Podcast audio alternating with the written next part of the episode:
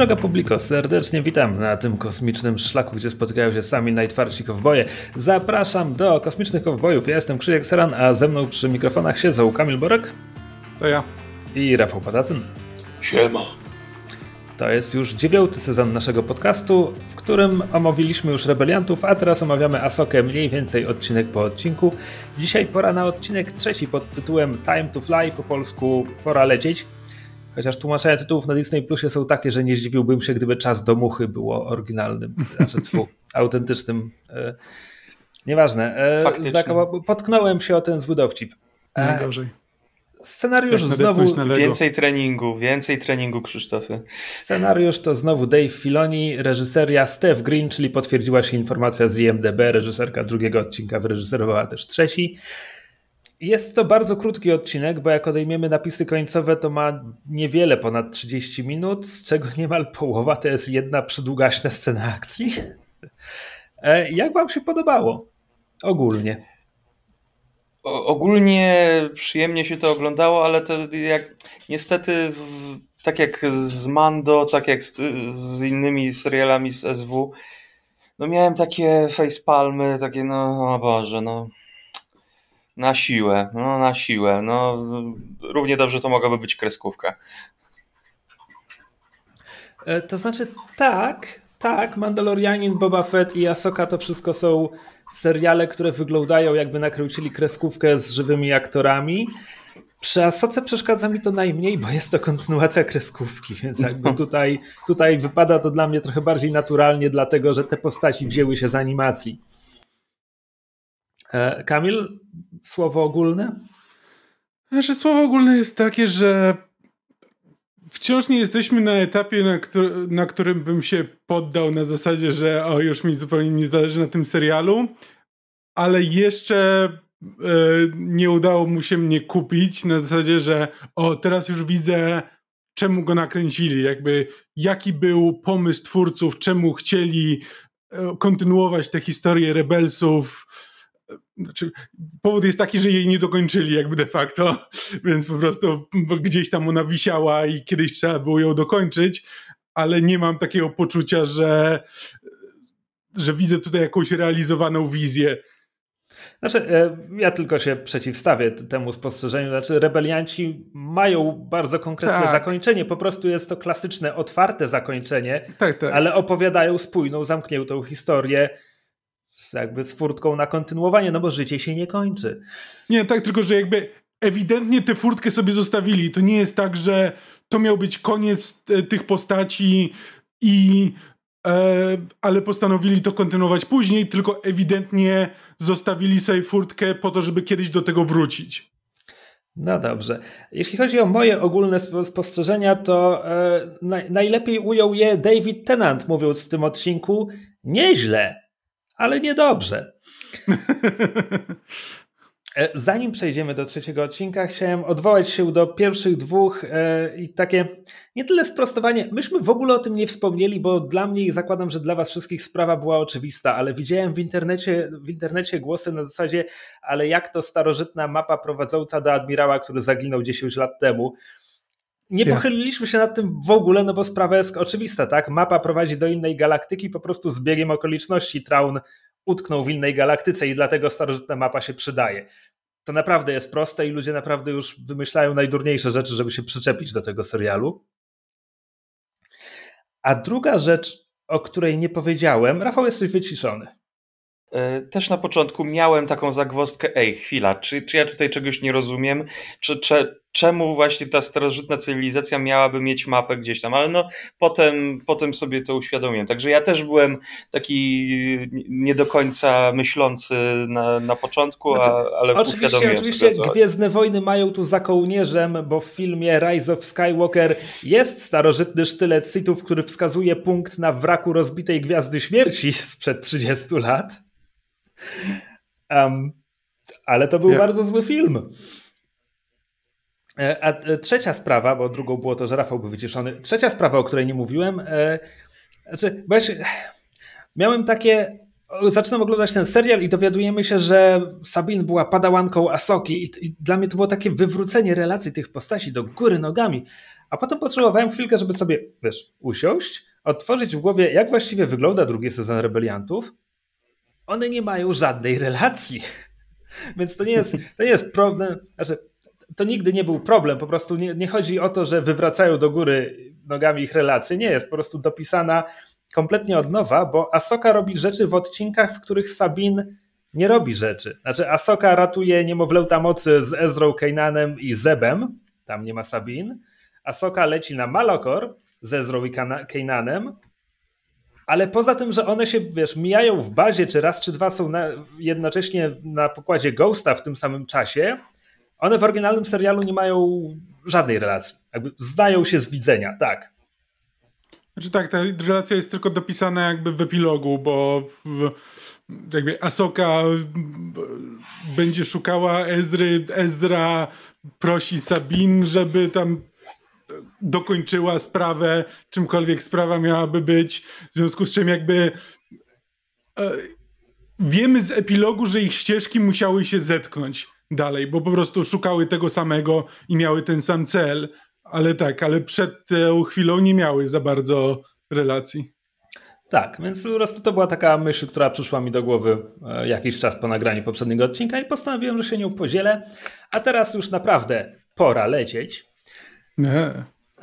Więc zaczynamy na pokładzie promu T6, gdzie Sabine trenuje z Huyangiem kosmiczne kendo. Znaczy znowu widzieliśmy w Rebeliantach, że Jedi lubią używać bokenów, czyli drewnianych mieczy treningowych. A tutaj jeszcze Huyang prosi ją o zadawanie konkretnych ciosów w kosmicznym japońskim. Znaczy on mówi sylaby, które to nie jest japoński, ale tam jest niedaleko od rzeczy, które można by usłyszeć w dojo. Widziałem w internecie podsumowanie, że zasadniczo wszystko, co on mówi, różni się tam o literkę czy głoskę od faktycznych komend. Bo on trzyma, to wygląda jakby on trzymał 4 miecze świetlne, ale to są tylko takie 4 słupy światła, które notują cięcia, jakie zadaje Sabine i potem na koniec treningu właśnie pokazuje płaszczyzny, które przecinała i to jest ten moment, kiedy ją podsumowuje. Nieźle, ale niedobrze.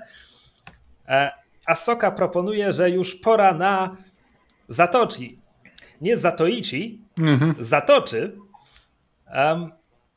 Huyang oczywiście protestuje, Ahsoka oczywiście go ignoruje, no i okazuje się, że Zatoczy to trening, gdzie trenująca osoba nie widzi. Pamiętacie, wiecie, jak Luke Skywalker na Sokole Millennium, kiedy Obi-Wan udzielił mu tej jedynej lekcji w Nowej Nadziei. No więc mamy to tutaj, a czemu mówię Zatoczy, Zatoichi? Zatoichi jest popularną postacią z japońskiej fikcji. Jest to niewidomy szermierz, początkowo bohater powieści, potem serii filmów. Ja chyba widziałem jeden z nich. No więc mamy Zatoichi, niewidomy szermierz, Zatoczy, walka na ślepo w Gwiezdnych Wojnach, pewnie. Gwiezdne Wojny nigdy nie były daleko od kina samurajskiego, więc czemu nie? I Sabine też się parę razy zatoczy. Widzisz, Kamil się nie potknął, bo więcej trenuje.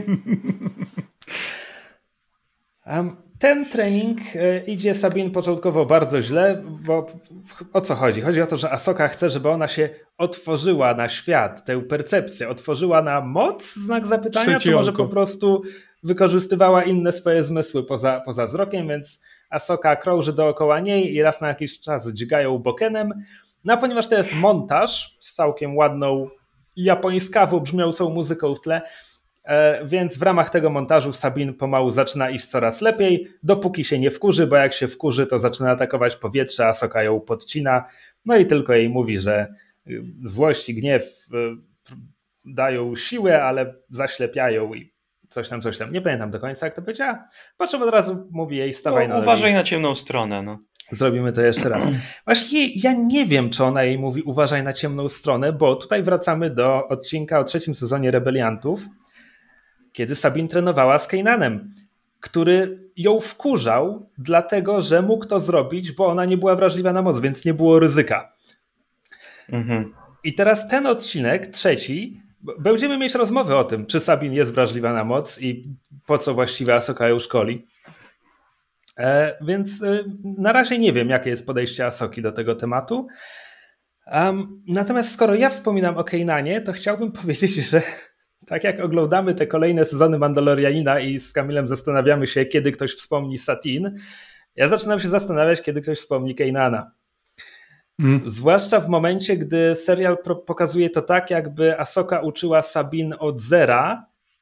Ja naprawdę liczyłem tu na jakąś kwestię od Sabine, że wiesz, jakby ona trenowała z Ezrą i Kainanem. Może po prostu o Ezrze tyle mówią w tym serialu, że scenarzyści już stwierdzili, że dobra, nie będziemy zarzucać widzów jeszcze Kainanem, bo im się kompletnie pomiesza, zwłaszcza, że Kainana w serialu nie będzie. Kolejną osobą, której nie widzą na ekranie teraz. Kolejną osobą, której nie widzą na ekranie, dokładnie. Aczkolwiek to jest osobna myśl, ale w tym serialu tyle się mówi o Ezrze, że mam wrażenie, że nie ma mowy, żeby widzowie nie byli rozczarowani na koniec sezonu, bo nawet jeśli oni go znajdą, ja lubię Ezrę, ale on naprawdę nie jest na tyle ciekawą postacią, żeby był nagrodą dla widzów, że patrzcie, znaleźliśmy go. Yeah. Szczególnie jak teraz już nie ma, no już od dawna, ale jak nie ma miecza świetlnego, który ma blaster w sobie. To była najfajniejsza rzecz w Ezrze. To prawda. Ale tak, no na koniec serialu znaleźliśmy tego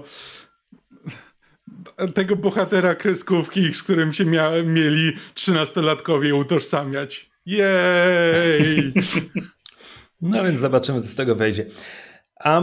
Po planszy tytułowej przenosimy się na pokład Home One, gdzie Hera idzie na briefing z Komisją Senacką. Uwielbiam, kiedy Gwiezdne Wojny wikłają się w Komisje Senackie. Jest to piątka holograficznych postaci, centralną jest Mon Motma. Przed wejściem na salę Hera zostaje ostrzeżona przez swojego adiutanta, że będzie tam również senator Xiono. Xiono. Nie mam pojęcia, jak oni to wymawiali w serialu, nie usłyszałem. Więc od razu wiemy, że na tego to trzeba uważać, po czym w trakcie komisji okazuje się, że na niego trzeba uważać tylko dlatego, że on jest na nie. Bo Hera mówi komisji, że ma powody przypuszczać, że są osoby, które szukają Trauna, a jeśli znajdą Trauna, to będzie źle, więc ona chciałaby polecieć z grupą zadaniową do systemu Denab i sprawdzić, co tam się dzieje. No a Komisja Senacka mówi, ale czyż to nie jest pani podstępny sposób, żeby wykorzystać budżet, żeby odnaleźć Ezrę Bridgera? Szczerze mówiąc, ja lubię Ezrę, ale zaczynam mieć go dość, gdy już nawet Komisja Senacka o nim mówi. Ej, no jesteś mniej więcej w tym samym... Możesz teraz przynajmniej empatyzować z senatorem Xiono, czy... Tak. Znaczy w ogóle scena zaczyna się od tego, że Mon Motma bardzo ciepło wita Herę, pyta ją o Jacena, okazuje się, że Jacen też jest na pokładzie okrętu wojennego, bo są czasy, znaczy nie, śmieszkuję, no ale są czasy pokoju, to jest trochę tak jak wiesz, w bazach wojskowych oficerowie mieszkają z rodzinami, tak zakładam, że jakby lecieli na misję, to by go katapultowali pewnie. A właśnie mam jedno pytanie o tego jej syna, bo nie pamiętam tego dzieciaka z serialu. Jest w epilogu Rebeliantów. Jest w epilogu, tylko okay. W epilogu. To, czy to jest syn Kainana i Hery? To jest biologiczny syn Kainana i Hery, tak. Okej. Okay. To znaczy, gdyby naprawdę ktoś chciał się z tego wypisać, to narracja Sabine na koniec mówi, Jacen Syndulla urodził się, żeby latać jak jego matka, no i wszyscy wiemy, jaki był jego ojciec, czy kim był jego ojciec. Więc gdyby ktoś bardzo chciał się z tego wypisać, to kompletnie nie miałoby sensu, ale pewnie można tam dopisać nową postać. Natomiast tak, jest to biologicznie hybryda człowieka i Twi'leka. Kanonicznie w Gwiezdnych Wojnach od Clone Warsów jest to możliwe i już w Clone Warsach właśnie było pokazane, że takie dzieci to są ludzie z trochę kosmiczną kolorystyką. Właśnie ludzie zamiast lekku. Głowoogony albo lekku ma po prostu fioletowe włosy, tak? Zielone. W Rebeliantach widać też, że ma zielonkawe uszy, ale tu mu fryzura zachodzi na uszy. Szczerze mówiąc, jest to trochę rozczarowujące. Ja bym chciał, żeby przynajmniej był cały zielony na twarzy, żeby był choć trochę bardziej kosmiczny. No trochę bardziej jak matka, no ale... Ale to by było strasznie takie... Albo żeby coś więcej z ojca miał w sobie, na przykład, żeby był niewidomy. No wow. Dobra. W każdym razie... jedną rzecz właśnie a propos tego senatu. Ona jest generałem. naprawdę powinna mieć możliwość wysłać jeden skwadron, parę myśliwców, żeby im towarzyszyły. Nikt nie mówił o jakiejś wielkiej kampanii, żeby wiele okrętów tam leciało. Naprawdę, generał ma możliwość rozkazać jakiemuś jednemu zespołowi polecieć gdzieś. Nie ma tej możliwości. Generał sam z siebie nie zadecyduje o wysłaniu wojsk poza granicę państwa. Nie. No nie. Nie, jakby nie. Jeśli nie ma rozpoczętej wojny, no to nie. To by było po prostu... Ale czy to... Tam nie ma aż tak chyba jasno granic za te. Poza tym przy tej planecie nie ma... W filmach i serialach live action kompletnie nie ma wyraźnie zaznaczonych granic. W sensie do tego stopnia, że oglądasz filmy i nie masz pojęcia, czy Imperium obejmuje całą galaktykę, czy cokolwiek jest poza tym, w tym wszechświecie. Expanded Universe... Nie chcę powiedzieć, że definiuje je konkretnie, ale mówi konkretnie, że są inne ciała polityczne w tej galaktyce i kanonicznie, i znowu musisz czytać książki albo grzebać po stronie starwars.com, żeby się tego dowiedzieć, Nowa Republika terytorialnie jest dużo mniejsza od starej. Po pokonaniu Imperium, raz, że resztki Imperium zachowują niektóre planety i one wciąż są imperialne, dwa, że nawet te oswobodzone terytoria nie wszystkie systemy dołączają do Nowej Republiki. Więc Nowa Republika jest czymś dużo mniejszym od starej. No a poza tym podejmuje błyskotliwe decyzje w rodzaju pokroimy naszą flotę na żyletki, systemy obronią się same. Jak nie będziemy mieć armii, to nie będzie wojny, prawda? Bezbłędna logika. Natomiast wchodzimy tutaj w długą gwiezdnowojenną tradycję przedstawiania żołdu jako przepełnionego niekompetentnymi biurokratami, którzy nie mają o niczym pojęcia i najchętniej nic by nie robili, co jakby to ma sens, kiedy pokazujemy, jesteśmy w epoce prequeli i pokazujemy, jak Stara Republika upada przeżarta korupcją i jeszcze Palpatine ją trąca kijem, żeby ten proces przyspieszyć. Natomiast w momencie, gdy jesteśmy po wydarzeniach z oryginalnej trylogii, to wszystko to są grzechy na barki naszych bohaterów, którzy obalili to imperium i budowali to nowe kosmiczne państwo i tak jakby to oni są za to winni i odpowiedzialni. Tak, właśnie. I czemu Mon Motma daje się tak, jest chancellorem? To, jeżeli ona wierzy Herze... To w nowym kanonie nie ma jeszcze tego tak bardzo dużo, w starym kanonie było tego mnóstwo, przy czym stary kanon jeszcze bardziej konkretnie mówił, tak, Leia Organa była kosmiczną prezydentką przez 5 kadencji czy coś tam, więc jakby naprawdę za każdym razem, kiedy w starym kanonie było, że Nowa Republika absolutnie nie chce nic robić i czeka, aż kryzys zażegna się sam, to wszystko jakby było, można było to podciągnąć ewidentnie pod politykę Lei Organy. Tutaj Mon Motma nie jest bohaterką tej historii. Jakby nawet jeśli ją lubimy z jakiegoś powodu, Mon Motma jest ogólnie, historycznie, patrząc holistycznie na cały jej dorobek, jest dość niekompetentna.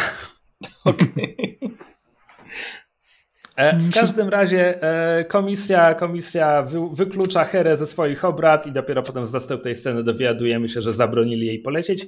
Ja tylko chciałbym wspomnieć, że senator Hamato Xiono jest istniejącą postacią, o czym dowiedziałem się z internetu, bo jest ojcem głównego bohatera serialu animowanego Star Wars Resistance. I Kamil, jeśli mówiliśmy o rebeliantach, że stosunkowo niewiele osób to widziało, to Resistance jest rzeczą, której nie widział nikt. No tak. Nie wiedziałem, że to istnieje. Miało 2 sezony. To jest serial, którego pierwszy sezon rozgrywa się przed przebudzeniem mocy, a drugi po przebudzeniu mocy. Gościnnie pojawia się tam kapitan Phasma, Kylo Ren, Oscar Isaacs, Paul Dameron.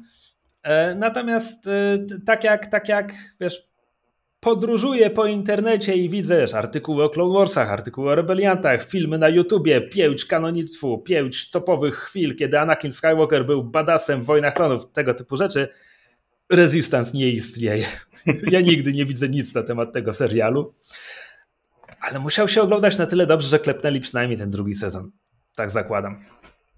W każdym razie tam główny bohater to był Kazuda Xiono.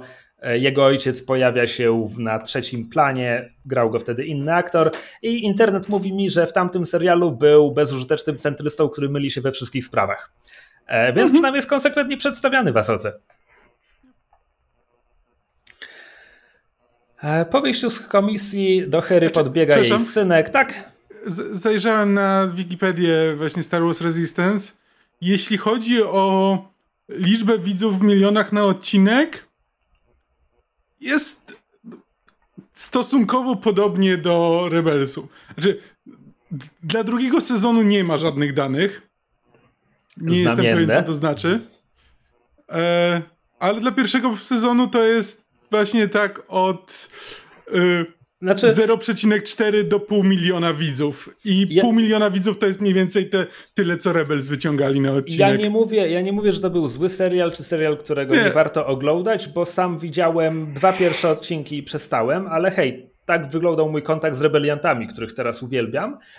Po prostu to jest serial, który wpadł jak kamień w wodę. Nie, rozumiem, po prostu mówię, że tylko to też prawdopodobnie znaczy trochę co innego obecnie niż kiedyś. Poza tym, wiesz, to ile osób obejrzało podczas premiery to jest jedno, a szczególnie w dobie streamingu to jest, wiesz... Akurat, wiesz, tam rebeliantów od Resistance dzielą góra 2 lata. Jakby Resistance to był serial, który ruszył bardzo szybko po rebeliantach. Masz rację. W każdym razie Hera wychodzi z obrad i na korytarzu podbiega do niej jej synek Jacen, który pyta, czy ciocia Sabine zostanie Jedi, po czym mówi, że Chopper mu powiedział, na co i potem jeszcze doda, że on bardzo chciałby być Jedi, a Hera mówi tylko wiem i smutno patrzy gdzieś za horyzont, więc to jest chyba najbardziej bezpośrednia wzmianka o Kainanie, jaką będziemy mieć w tym serialu. Na pokładzie promu T6 jest już po treningu i Ahsoka oferuje Sabine kubek czegoś, kosmicznego kakao. Mówi jej, że dobrze się sprawdziła na treningu, a Sabine mówi, że broń nigdy nie była dla niej problemem. Problemem jest cała ta reszta, czym odnosi się do mocy. Całe to mambo jumbo. No i właśnie mówi, że jest sfrustrowana oczekiwaniami Ahsoki, tak? Bo mówi, że wiem, że chcesz, żebym ja to otworzyła się na to, ale ja tego... Mówi dosłownie, kluczowe zdania, nie potrafię korzystać z mocy, nie czuję jej. Po czym Ahsoka, niezrażona, ciągnie tę rozmowę dalej i deklaruje, że moc jest we wszystkich żywych istotach, na co Sabine bardzo rozsądnie pyta, to czemu wszyscy z niej nie korzystają, czemu wszyscy nie są Jedi? Na co Ahsoka odpowiada: talent ma znaczenie, ale liczy się dyscyplina i trening. Na koniec pokazuje jej, przeciąga mocą kubek, stawia kubek przed Sabine i mówi jej: zacznij od czegoś małego, i idzie do Huyanga. I tutaj, Kamil, jesteśmy bardzo blisko kwestii, którą poruszyłeś w poprzednim odcinku, to znaczy do czego ten wątek zmierza. No bo to jest dosłownie to, o czym mówiłeś. Czy okaże się, że jeśli ktoś naprawdę bardzo chce, to jest w stanie rozniecić w sobie tę iskrę, którą każdy ma w galaktyce, co byłoby bardzo niezwykle egalitarne i Gwiezdne Wojny nigdy takie nie były, zwłaszcza po Rise of Skywalker, które mówi nam konkretnie, że liczy się magiczna krew i musisz mieć magiczną krew. Znaczy, trylogia sequeli jakby pod tym względem ma... rozdwojenie jaźni, bo The Last Jedi mówi nam zupełnie co innego niż Rise of Skywalker pod tym względem. Znaczy, Last Jedi mówi po prostu, że można pochodzić znikąd, być tak, synem nikogo i mieć talent. Tam wciąż jest mowa o tym, że trzeba się urodzić z talentem. Tak, więc jakby Ahsoka robi pod tym względem coś zupełnie nowego, ale też coś, co by znaczyło, że przez 1000 lat Jedi po prostu zmonopolizowali moc i wmówili ludziom, że to jest coś, z czym się rodzisz albo nie, i po prostu upewnili się, że nie będą mieli konkurencji. No dobra, tylko tak na razie nie możemy zakładać tak naprawdę, o co chodzi Ahsoce, bo przejdźmy do następnej sceny. A Ahsoka idzie do kokpitu, żeby pogadać z Huyangiem, No i zaczyna od tego, że ponieważ Huyang powiedział Sabine, że jest największym beztalenciem, z jakim miał do czynienia przez swoje 500 lat kariery w zakonie, więc Ahsoka mówi, że czemu jej to powiedziałeś? Huyang mówi, no ale to prawda, zakon by jej nie przyjął i że nie ma mowy, żeby ona została Jedi, a na co Sabine mówi, nie potrzebuję, żeby Sabine została Jedi, chcę, żeby była sobą. Huyang to podsumowuje, że to tak jakby pochodzisz z długiej linii nietypowych Jedi, więc Sabine pasuje do tego jak ulał. Ale właśnie skupmy się na tym, bo po 3 odcinkach ja wciąż nie wiem, czy Ahsoka wierzy w to, że Sabine może zacząć władać mocą, czy ona na razie mówi jej rzeczy, które Sabine ma usłyszeć, żeby się troszkę wyciszyła w tym swoim treningu i że to po prostu pomoże jej walczyć, ale Ahsoka na przykład wcale nie zakłada, że autentycznie ona zacznie korzystać z mocy. Ahsoka generalnie niewiele mówi o swoich przekonaniach czegokolwiek. Ludzie i kosmici mogą kłamać albo mówić prawdę z pewnego punktu widzenia, więc jakby nie możemy zakładać, że wszystko co Ahsoka mówi do Sabine to jest na 100% to, w co Ahsoka wierzy. Ahsoka po prostu musi wyglądać na opanowaną i mądrą i wcale nie musimy wiedzieć, co tak naprawdę myśli. Znaczy możemy wrócić do tego, czy lubimy Ahsokę po 3 odcinkach na koniec tego odcinka. Jest to dłuższa rozmowa. Znaczy ja już nawet w oderwaniu od tego, czy Ahsoka to jest rzeczywiście ta sama postać, którą znamy z Wojen Klonów i Rebelsów, czy ta ewolucja w tym serialu jest uzasadniona czy nie, to jest po prostu nudne. Rosario Dawson gra Ahsokę w najnudniejszy możliwy sposób i po prostu nie ma tam nic, co by mnie przekonało, że wewnątrz Ahsoki cokolwiek się dzieje. Także po prostu tam tli się jakakolwiek iskra życia, czy cokolwiek.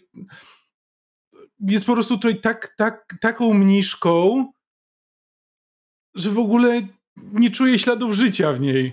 Okej, czyli nie będziemy czekać do końca odcinka, żeby porozmawiać o tym, czy lubimy Ahsokę. Znaczy, główny problem dla mnie jest taki, że w serialu... Już po prostu dalej już wiele więcej nie będzie pod tym względem, dobra. Więc jakby tutaj mieliśmy wszystko, co dla mnie Ahsoka już mówiła i robiła.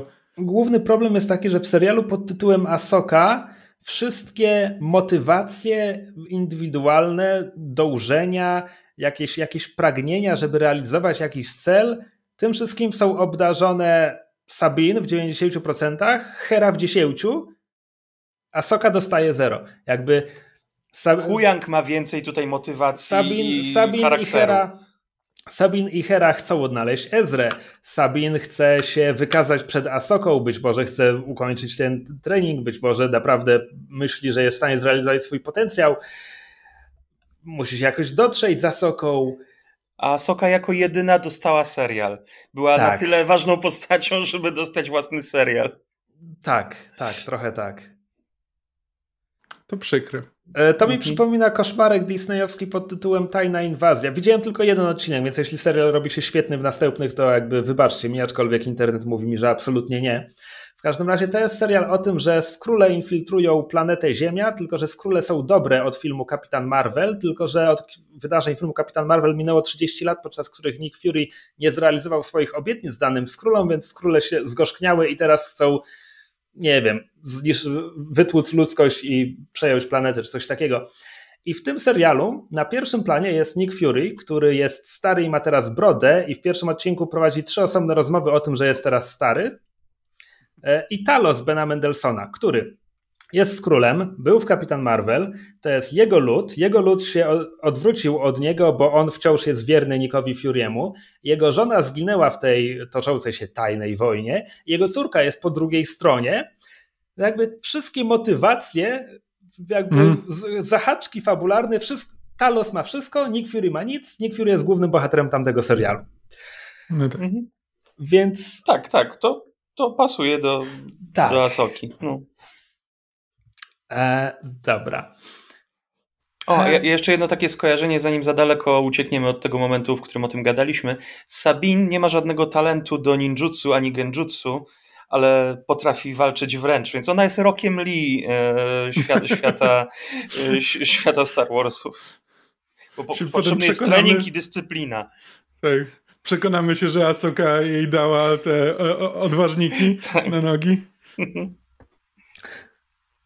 Znaczy, biorąc pod uwagę, że mieliśmy 2 sezony, kiedy mieliśmy się fascynować tamtym mieczem, to naprawdę mogliśmy dostać kwestię o tym, że Sabine uczyła się walczyć Darksaberem i szło jej lepiej niż Pedro Pascalowi.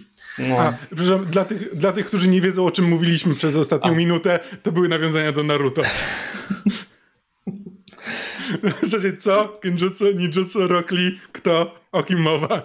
Postać Rock Lee, który nie ma żadnego talentu do jakby powiedzmy tych magicznych technik ninja i tylko potrafił używać pięści i nóg i walczyć wręcz. Dobra. Wracając do serialu, Sabine próbuje poruszyć mocą kubek. Muzyka zaczyna podbudowywać pod jakieś wielkie wydarzenie. Kubek się nie rusza. Sabine zostaje wezwana do kokpitu, bo Hera się z nimi kontaktuje i na odchodne rzuca tylko kubkowi, że wygrał tę rundę, co było bardzo ładne. To jeszcze kończy się takim ujęciem na ten kubek, jakby przedłużonym, kiedy ona odchodzi. Taki dumny z siebie kubek. Tak. To była ładna scena. Hera przekazuje im, że komisja senacka zakazała jej działać, więc ma związane ręce, ale nie jest w stanie nawet dokończyć tego zdania, bo wiadomość się urywa, ponieważ nasze bohaterki i Huyang wlecieli do systemu Denab, w którym zagłuszają wszystkie transmisje.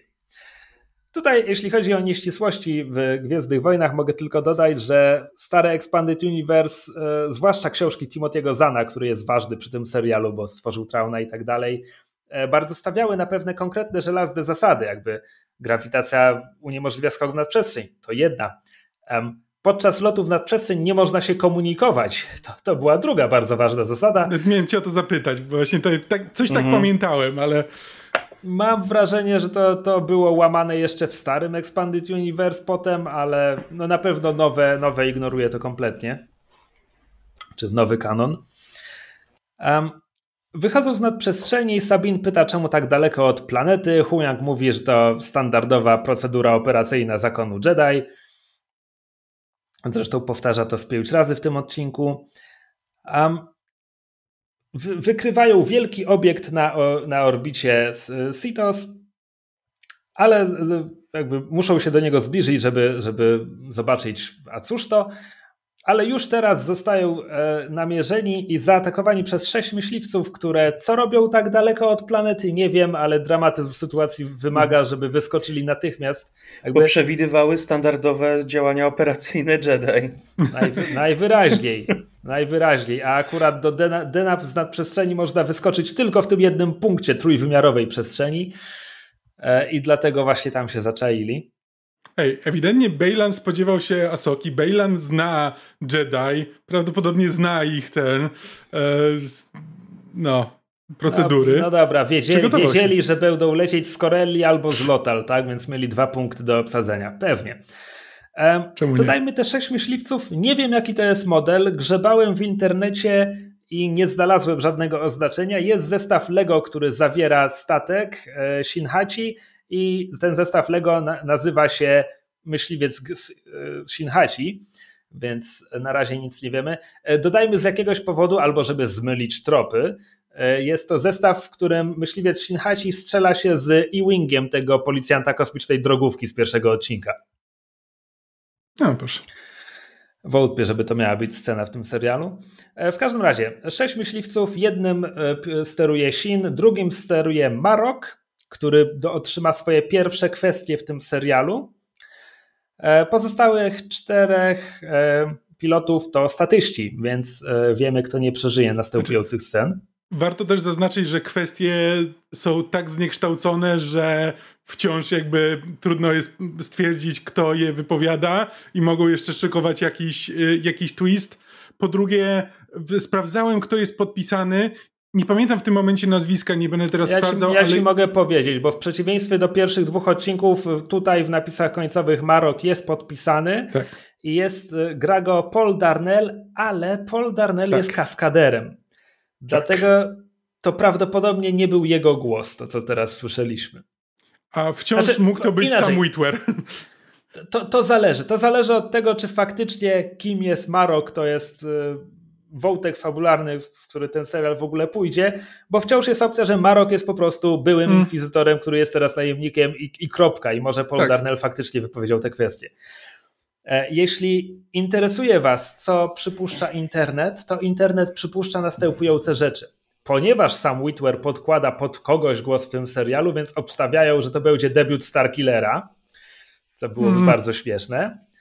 Byłoby to dziwne, gdyby to był jakby debiut Starkillera, gdzie jeszcze dali mu inne imię w tym momencie, potem ale zdejmie hełm. Ale on się nazywał Galen Marek, a on się nazywa Marrok. To prawie to samo imię. Tak, tylko że wiesz, zdejmie hełm, zobaczymy pod hełmem twarz Sama Witwera, która nie powie nikomu nic poza jakby największymi nerdami, którzy grali 10 lat temu w Force Unleashed. To by było dziwne. Wiodąca teoria jest taka, że ponieważ w tym serialu w każdym odcinku 5 razy słuchamy o Ezrze Bridgerze, pod maską jest Ezra Bridger, który jest po ciemnej stronie mocy. To jest najbardziej popularna teoria w tym momencie. I gdyby J.J. Abrams produkował ten serial, to powiedziałbym 50-50, że tak będzie, ale ponieważ on na szczęście nie ma nic wspólnego z tym serialem, to nie. Po prostu nie. Też internet mówi, że ten Marrok jest na tyle dobrze wytrenowany, że jego skille są powyżej zwykłego inkwizytora, tak jakby był trenowany przez samego Vadera, ponieważ jednak Ahsoka jest na poziomie mniej więcej Jedi Mastera, no to inkwizytorzy zazwyczaj byli słabsi, pokonywali Jedi Knightów tym, że byli nastawieni na szybki atak i było ich wielu. A jak było trzeba walczyć z jakimś silniejszym Jediem, to wtedy przychodził już Vader. Więc spekulują, że jest to jakiś lepiej trenowany jednak osobnik. Fandomowo, ponieważ wywodzę się z fandomu komiksowego, dyskusje o power levelach i fitsach i o tym, kto kogo sklepie w ciemnym zaułku bez przygotowania i bez moralności, to jest zawsze zaznaczane, że jeśli postaci nie będą kierowały się swoją typową moralnością, tylko wykorzystają pełnię swojej mocy. To wszystko nie jest mi obce, a jednocześnie jestem w fandomie komiksowym na tyle długo, żeby wiedzieć, że ostatecznie wygra ten, kto ma wygrać według scenarzysty. Więc jakby no taką ułożyli choreografię, żeby wyglądała fajnie. No, nie wyciągałbym z tego za dużo. Dobra. Jeszcze tutaj symbolika imienia Marrok. Pochodzi, był Ser Marrok od króla Artura i on był chyba wilkołakiem albo miał jakieś tam z wilkami rzeczy związane, a Baylan i ta jego uczennica, jak ona się nazywa? Shin Hati. Ich imiona są też z wilkami z mitologii nordyckiej powiązane, więc dużo wilków generalnie się tutaj Tak. Kręci. I tutaj muszę powtórzyć to, co podkreślałem kilkakrotnie. Dave Filoni ma kręczka na punkcie wilków. Dave Filoni uwielbia wilki. Dave Filoni zagrał w Mandalorianie noworepublikańskiego pilota imieniem Wolf Trapper.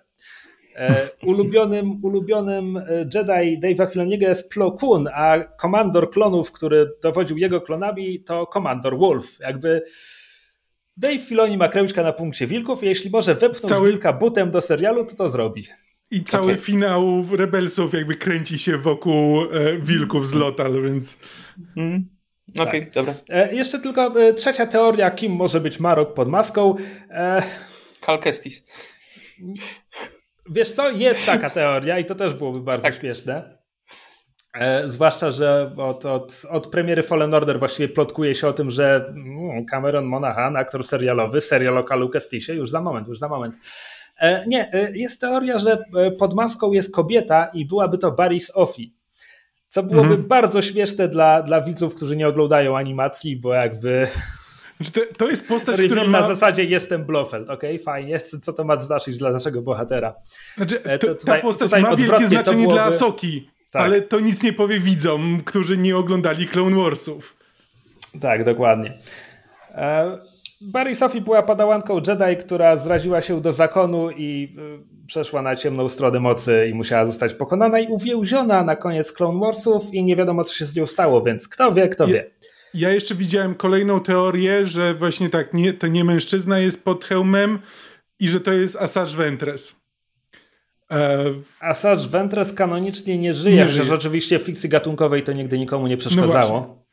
No więc jakby może... Ale no to znowu, to jest postać, którą trzeba było oglądać Wojny Klonów, żeby w ogóle wiedzieć o kim mowa, więc już nie dość, że nie cofamy się nawet do Rebelsów, tylko jeszcze do wcześniejszej kreskówki, żeby w ogóle wiedzieć o co chodzi. Znaczy tak naprawdę z tych teorii jedyny reveal, który cokolwiek powiedziałby ludziom oglądającym Ahsokę, którzy nie znają animacji, to byłoby Ezra Bridger, to byłby bardzo głupi zwrot akcji, dlatego wątpię, żeby tak miało się okazać. W związku z czym tak naprawdę gdybym miał obstawiać Gdybym miał postawić, wiesz, dychę, to moja teoria jest taka, że pod maską Marroka jest twarz Marroka i to po prostu jest gość o imieniu Marrok. To było takie nudne. Rozpoczyna się walka w kosmosie i...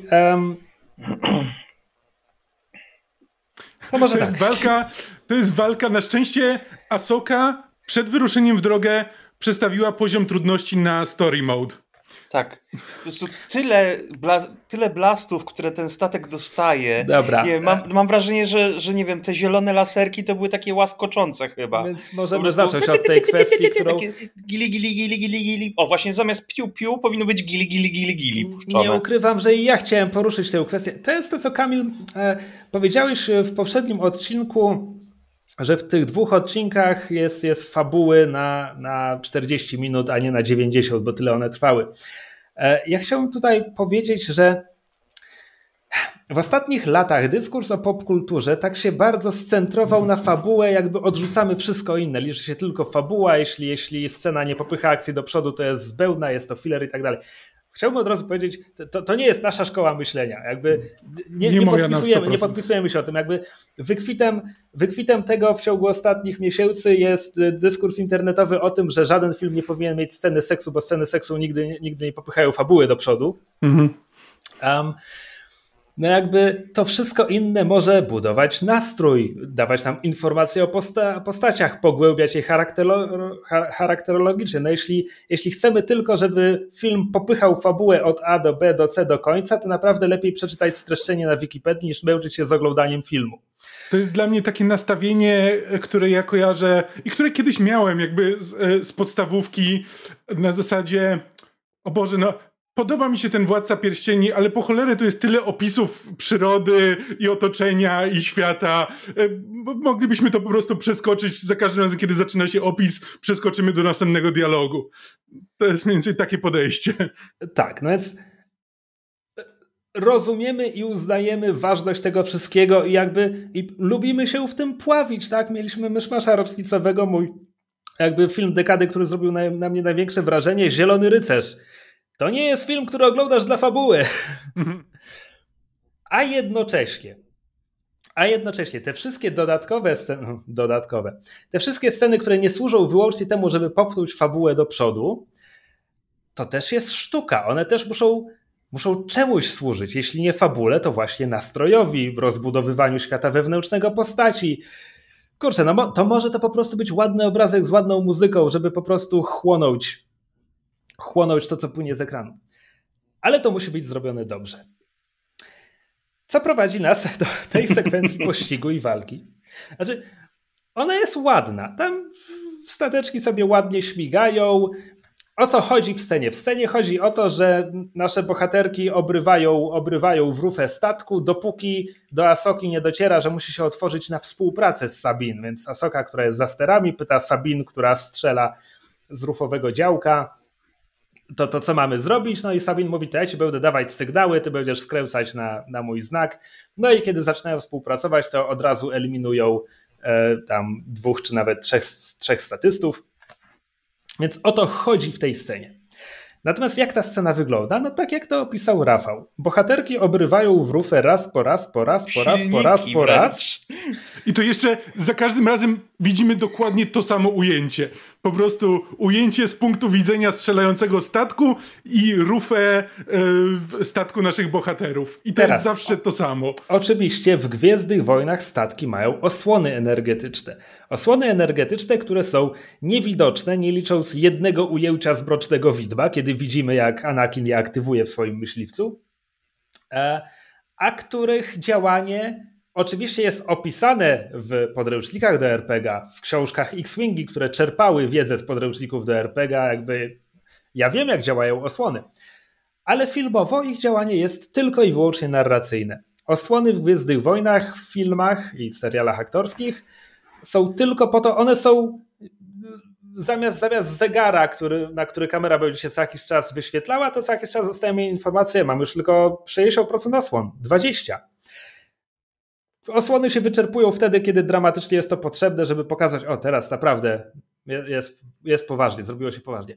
Tak, każdy strzał może być śmiertelny. Tak, mój problem z tą sekwencją następuje później, bo po wyeliminowaniu 3 statystów Morgan Elsbeth rozkazuje tamtym przerwać pogoń i mówi, że ona się sama zajmie natreutami.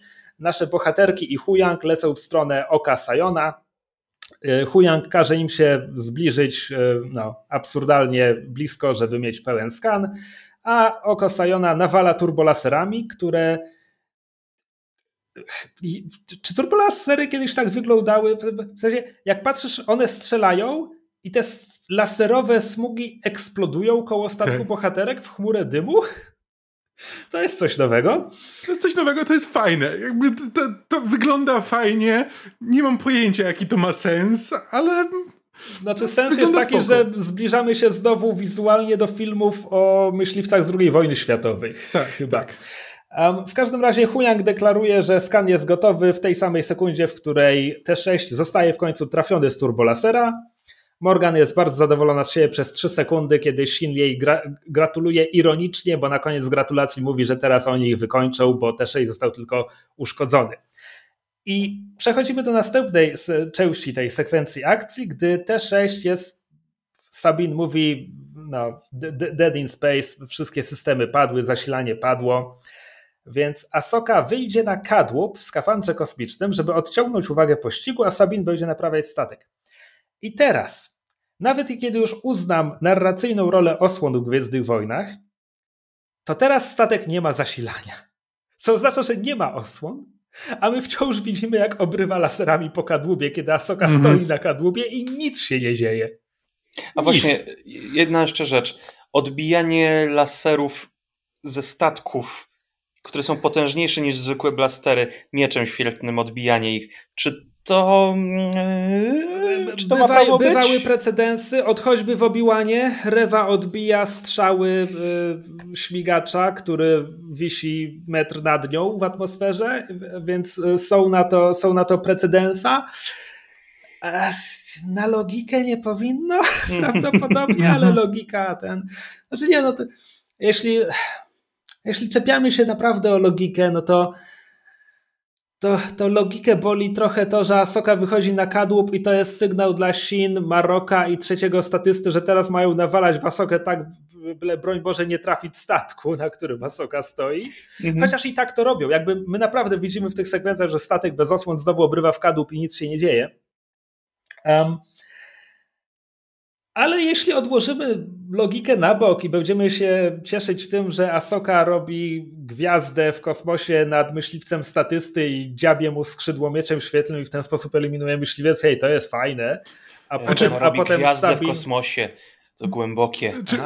Jest bardzo fajna scena, kiedy, tak? Kiedy Ahsoka właśnie skakuje ze statku i nie ma gdzie wylądować, w związku z czym zaczyna dryfować w kosmosie.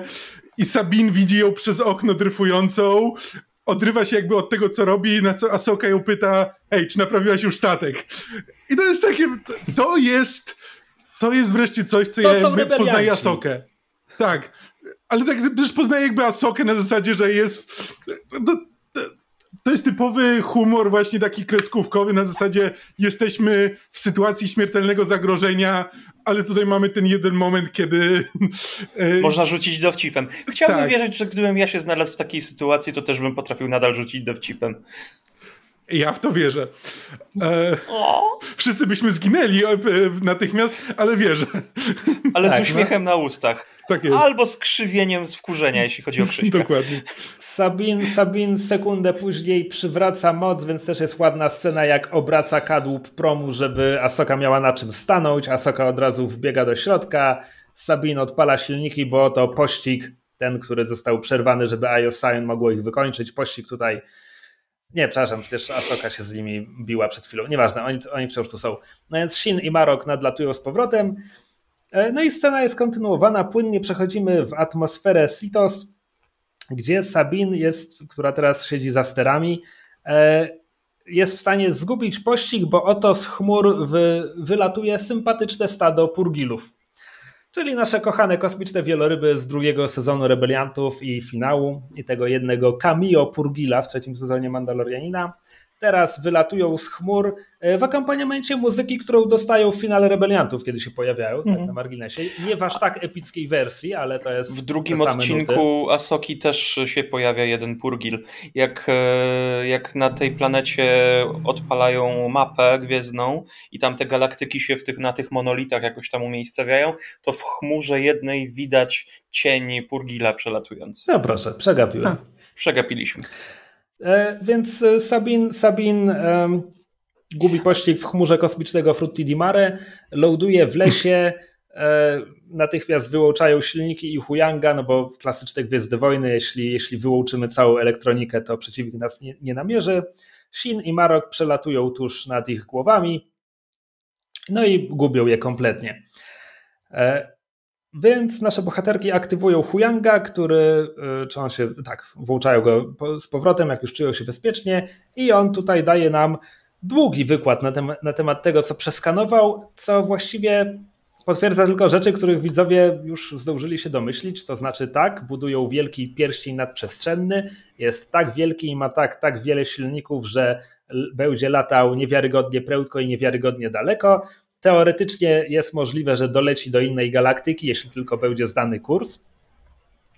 No i tutaj jeszcze dodaję tę kluczową informację, której mogliśmy się domyślić, zwłaszcza znając Rebeliantów, ale która musi paść w Ahsoce, że archiwa Jedi mówiły o pozagalaktycznych trasach nadprzestrzennych, którymi wełdrują migracje kosmicznych wielorybów zwanych purgilami.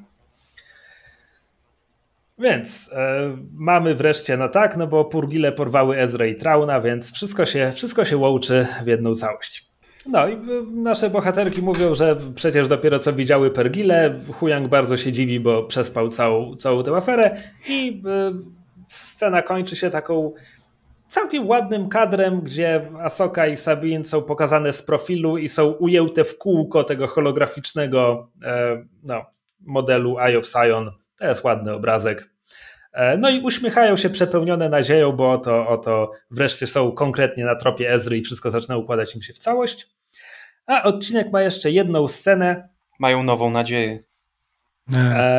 Gdy Baylan, pokazany bardzo mrocznie, mówi, że Jedi ukryły się w lesie i rozkazuje bandzie kosmitów-statystów na nie zapolować. I tyle go było w tym odcinku. Tutaj tylko bo właśnie kończymy takim bardzo długim ujęciem, przedłużonym, bardzo powolnym zbliżeniem na twarz Baylana, który po prostu patrzy w przestrzeń i myśli o czymś. I to jest, nawet to jest czymś, czego mi brakuje jakby w tym, co Rosario Dawson robi z Ahsoką. Gdzie jakby patrzę na Baylana i autentycznie zastanawiam się, nad czym on tak myśli. Co w tym momencie dzieje się w jego głowie. A za każdym razem, kiedy Rosario Dawson przybiera ten zamyślony wyraz twarzy, w ogóle mnie to nie interesuje. Ona nie myśli o niczym, ona po prostu chce być oazą spokoju. Tak, mniej więcej tak to wygląda, że po prostu przybiera taki wyraz twarzy, ale nie czuje, że za tym dzieje się coś głębokiego. She's thinking about soup. Tak. Rozumiem, co masz na myśli. No może chodzi po prostu o jakąś taką ekranową prezencję, wiesz, tak, którą Ray Stevenson ma. Znaczy, ja lubię Rosario Dawson za jej inne role w innych rzeczach. Ja nie mówię, że Rosario Dawson jest złą aktorką. Ona tutaj po prostu nie, jakby mija się trochę z tą postacią. Tak. Nie wiem, czy znaczy, po prostu jej nie pasuje, nie ma pomysłu na tę postać. W pewien sposób to kontynuuje najlepsze gwiezdowojenne tradycje George'a Lucasa, który nie potrafił reżyserować aktorów i nie wiedział, co im mówić na planie i oni byli kompletnie zagubieni. Nie. A Dave Filoni, jak wiemy, jest wiernym uczniem George'a Lucasa.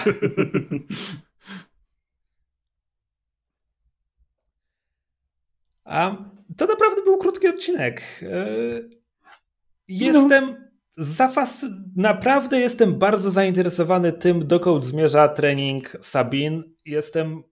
Mam głęboką nadzieję, że coś się w nim kryje, w sensie, że Ahsoka ma w tym cel inny niż ten, który deklaruje Sabine.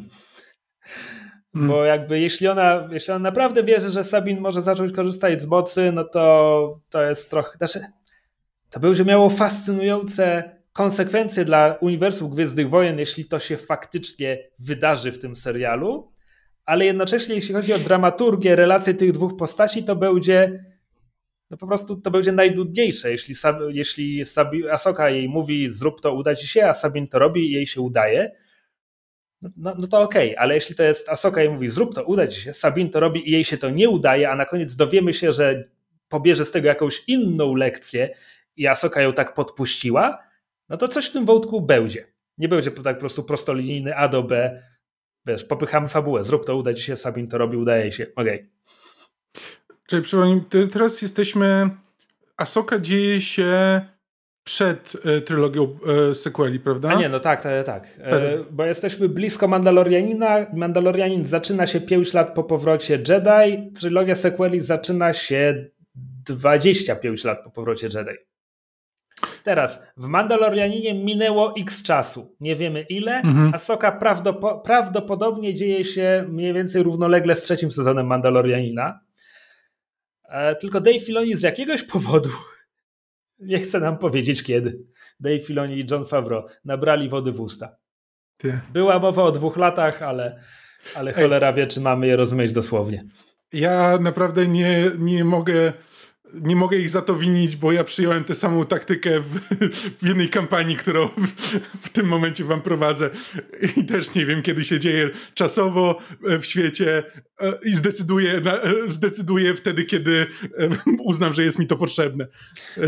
Ujmę to tak, jeśli Dave'owi Filoniemu faktycznie uda się zrealizować plan, który jak wiemy prowadzi do filmu kinowego, być może pod tytułem Dziedzic Imperium, no to wtedy już trzeba będzie coś zadeklarować. Od choćby dlatego, że wszystkie książki gwiezdnowojenne ukazują się z taką rozpiską timeline'u i tam gdzieś jednak trzeba konkretne punkty podać i filmy są zawsze tymi konkretnymi punktami. Rozumiem to też dlatego, że prawdopodobnie Filoni nie ma ochoty użerać się z fanami, którzy mu będą teraz wypominali na zasadzie o nie, no w tym roku to powinno było się wydarzyć to i to i to niemożliwe, żeby w tym czasie ten i tamten. I tak będę mu to wypominać, ale przynajmniej możemy powiedzieć...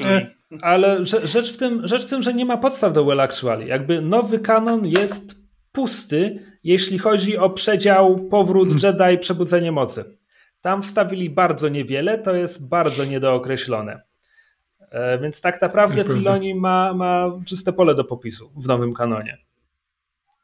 Właśnie, bo my jesteśmy przed przebudzeniem mocy. W starym co do dnia wszystko było rozpisane niemalże, co się kiedy i tak dalej. Ogólnie to się oglądało przyjemnie. Chciałbym wiedzieć, czemu ten statek nie eksploduje, kiedy powinien eksplodować, ale mogę machnąć na torełką. Ekstra gruby plot armor. Z podwójnym serem.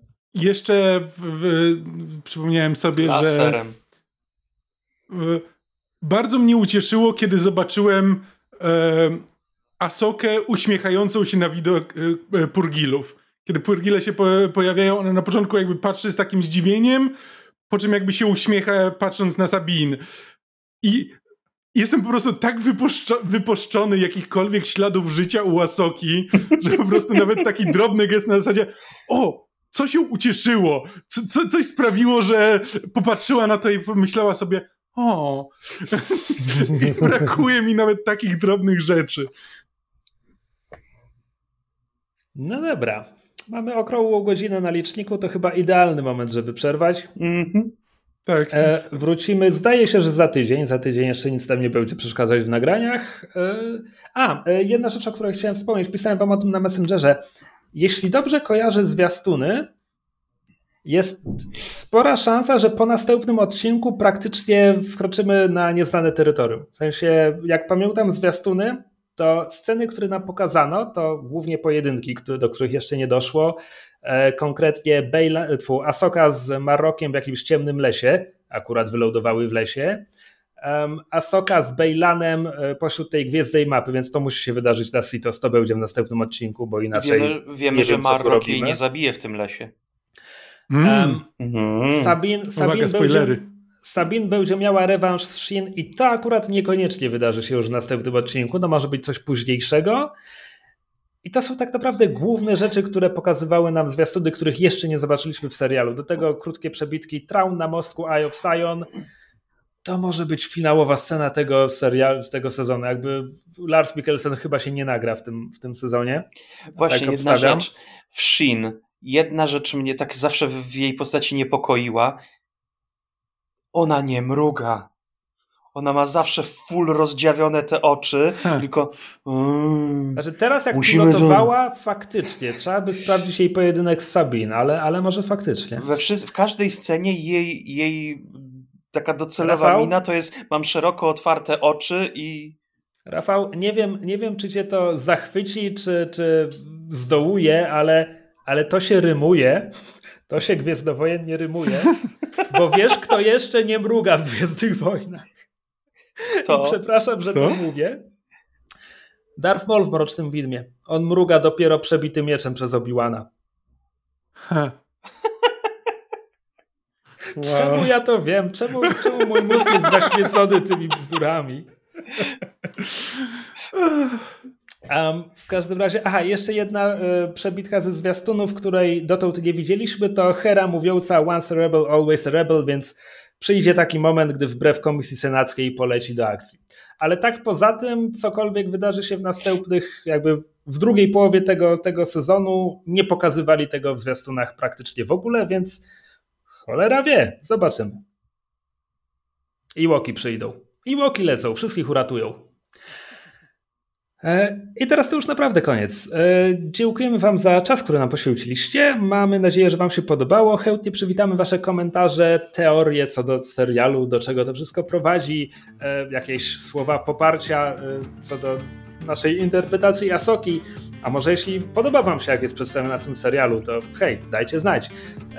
Komentarze przywitamy, czy to pod tym filmem na YouTubie, czy na fanpage'u podsłuchane.pl na Facebooku, albo na naszym Discordzie, który znajdziecie pod adresem podsłuchane.pl/Discord.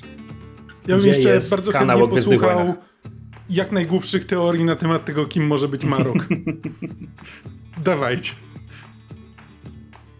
No oczywiście zawsze jest ta rełka, którą Luke stracił w Mieście w chmurach, z której w starym kanonie wyhodowano klona Luke'a przez 2U. Więc skoro mamy już klony Imperatora, to tylko kwestia czasu. Marrok to będzie duży Luke. I słuchaj, i teraz gdyby pod maską byłby to cyfrowy Luke, to Uncanny Valley będzie bardzo pasowało do złego klona. No.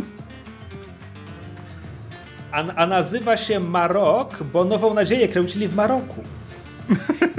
Co nie jest prawdą, bo kręcili ją w Tunezji. Dobra. Kończymy. Cześć. Marrok, bo to jest naprawdę Rock Lee z Naruto. Albo urodził się rok temu i Marrok. Bo jest klonem. Tak. Wszystko się zgadza. Dobra, cześć. Na razie.